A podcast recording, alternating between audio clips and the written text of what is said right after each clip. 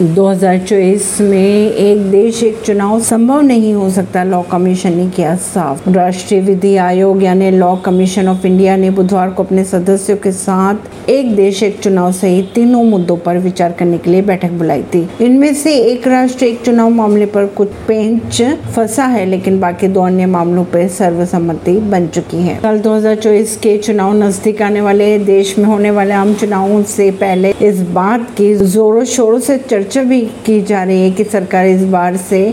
one nation one election के ध्येय की ओर बढ़ेगी लेकिन अगर खबरों की माने तो तमाम चर्चाओं के बाद विधि आयोग इस नतीजे पर पहुंच रहा है कि 2024 में लागू करना मुश्किल होगा या फिर ऐसा कह लीजिए कि अगले साल ही